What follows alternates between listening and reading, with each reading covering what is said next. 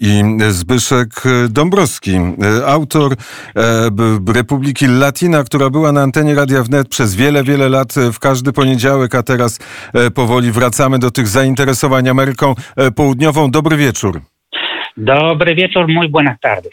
Zaczynamy od Peru. Zaczynamy od Peru, bo sytuacja w tym kraju zmienia się e, dosyć e, szybko, można powiedzieć niemalże jak w kalejdoskopie. Przypomnę, że niecały tydzień temu, 10 listopada, e, ówczesny prezydent kraju, Marcin Vizcarra, został obalony przez parlament pod zarzutem korupcji. Parlament tego samego dnia wybrał nowego prezydenta, dotychczasowego e, przewodniczącego e, parlamentu, e, pana Manuela Merino de Lamę. No i ta zmiana polityczna wywołała e, burzę, burzę protestów, e, burzę protestów peruwiańczyków, którzy po prostu powiedzieli, że nie chcą nowego prezydenta, że e, Martin Vizcarra wcale nie był złym prezydentem, że Martin Vizcarra e, obiecał walkę z korupcją. I tutaj zresztą też trzeba powiedzieć, że e, ostatnie dane, które badały popularność byłego już w tej chwili prezydenta Peru, E, mówiły o poparciu rzędu od 60 do 80% e, społeczeństwa peruwiańskiego. Za, e, za obaleniem Martina Vizcarry przypomnę, że głosowało 105 parlamentarzystów, przeciwko było 19. I to, to jest ciekawe, bo tutaj trzeba wspomnieć o scenie politycznej Peru i o ugrupowaniach parlamentarnych. Tak naprawdę głosowali i za, i przeciw głosowali przedstawiciele wszystkich partii politycznych, od prawa do lewa. E, tutaj trzeba powiedzieć, że parlament peruwiański jest e, bardzo rozdrobniony, jeżeli chodzi o przynależność deputowanych do poszczególnych partii politycznych. To nie jest tak jak na przykład u nas, że mamy bodajże pięć e, ugrupowań politycznych. Tamtych ugrupowań jest e, kilkanaście.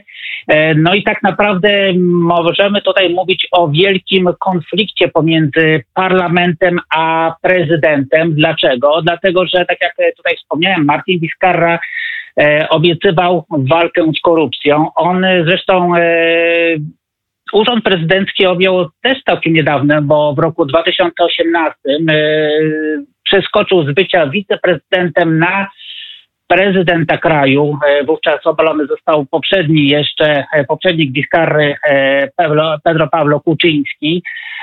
Wszyscy zresztą dotychczasowi prezydenci Peru tracili władzę lub byli oskarżani o nadużycia właśnie związane z korupcją.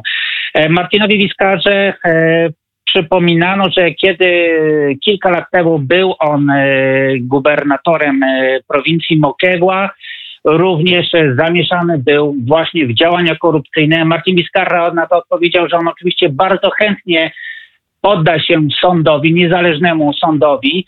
E, natomiast to wszystko miałoby nastąpić dopiero po wyborach prezydenckich i parlamentarnych w roku 2021, czyli w przyszłym roku w kwietniu. E, zresztą parlament peruwiański też działa całkiem niedawno, bo w 2019 Martin Vizcarra e,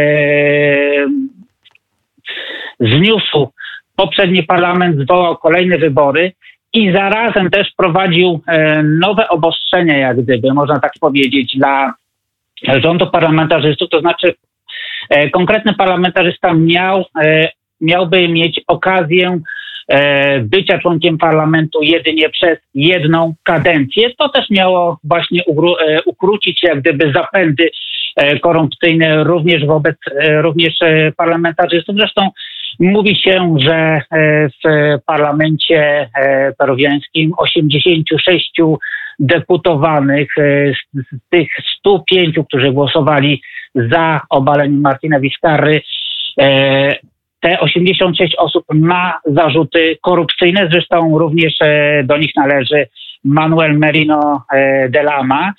E, Manuel Merino de Lama z kolei nie porządził długo, bo wczorajszego, wczorajszego dnia zrezygnował z pełnienia urzędu. Na początku oczywiście powołał rząd. Ten rząd, zresztą ministrowie tego rządu, 18 ministrów, w sobotę już zrezygnowało. I dlaczego zrezygnowało? No dlatego, że tak jak tutaj wspomniałem na początku e, rozmowy naszej, e, Zmiana przywódcy kraju e, spotkała się z bardzo szerokimi protestami społecznymi. Na ulice wyszły, na ulice miast peruwiańskich wyszły dziesiątki, jeżeli nie setki tysięcy osób.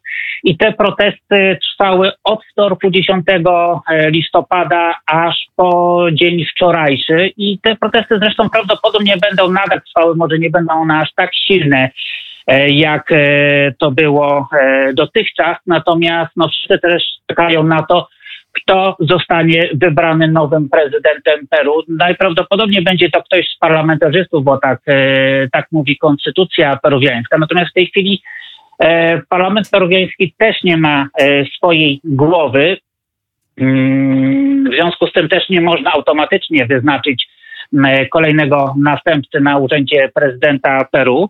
E, a zarazem też e, to, co trzeba powiedzieć, że e, parlamentarzystom peruwiańskim w dniu wczorajszym, znaczy wczorajszego popołudnia, wieczora, nie udało się wybrać, nie udało się porozumieć co do kandydata. Tutaj była, trzeba powiedzieć o kandydatce, która miała być taką, no nazwijmy to osobą, taką kandydatką kompromisu, pani Rosio Silva Santisteban, natomiast ona nie uzyskała wystarczającego poparcia, także prawdopodobnie w dniu dzisiejszym Parlament Peruwiański znowu zasiądzie i znowu będzie rozmawiał i znowu będzie się dogadywał. E, i znowu też e, będzie usiłował wybrać nowego kandydata. Ale nie, ja mamy, tutaj... ale nie mamy tutaj do czynienia z klasycznym sporem lewica-prawica. Nie, nie mamy e, i to jest właśnie bardzo ciekawe, chociaż to, to też trzeba powiedzieć, jak ja tutaj rozmawiałem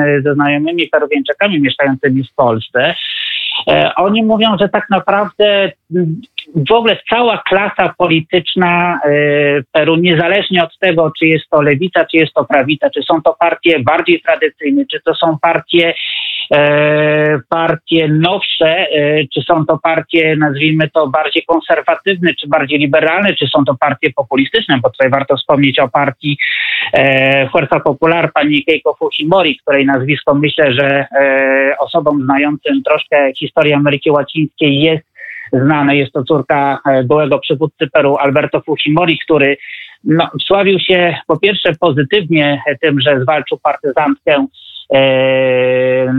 neomarksistowską partyzantka, w zasadzie można powiedzieć grupę terrorystyczną, bo oni z partyzantką i z ideologią lewicową mieli bardzo mało wspólnego poza nazwą. E, mówię o, Sender, o Sendero Luminoso, czyli E, świetlistym szlaku. Natomiast Alberto Fujimori, przypomnijmy też, e, wprowadził rządy autorytarne, wprowadził rządy terroru, e, które również były niestety skierowane przeciwko zwykłym Peruwianczykom. Keiko Fujimori oczywiście chciałaby to kontynuować, a przede wszystkim chciałaby uwolnić swojego ojca. Jeżeli mówimy, jeszcze chciałbym tutaj wspomnieć o tych protestach, bo ktoś mógłby powiedzieć, no dobrze, protesty protestami, protestów jest mnóstwo na całym świecie, a jakoś rządy nie upadają. Natomiast tutaj niestety te protesty zakończyły się ofiarami śmiertelnymi. Zginęło dwóch e, studentów, e, dwóch dwudziestoparolatków e, zostało po prostu postrzelonych przez policję albo przez żandarmerię, tego do końca nie wiadomo. Tylko do końca nie wiadomo, tutaj mówi się o siłach porządkowych. 112 osób zostało E, rannych, no i też e, wiele osób po prostu znalazło się w grupie tak zwanych e, desaparecidos, czyli zaginionych. Nie wiadomo co, nie wiadomo co z nimi się dzieje. Peru w ogóle, jeżeli mówimy o korupcji peruwiańskiej, w ogóle jeżeli mówimy tutaj o korupcji w całej Ameryce Łacińskiej, Peru jest na pewno jednym z bardziej skorumpowanych krajów.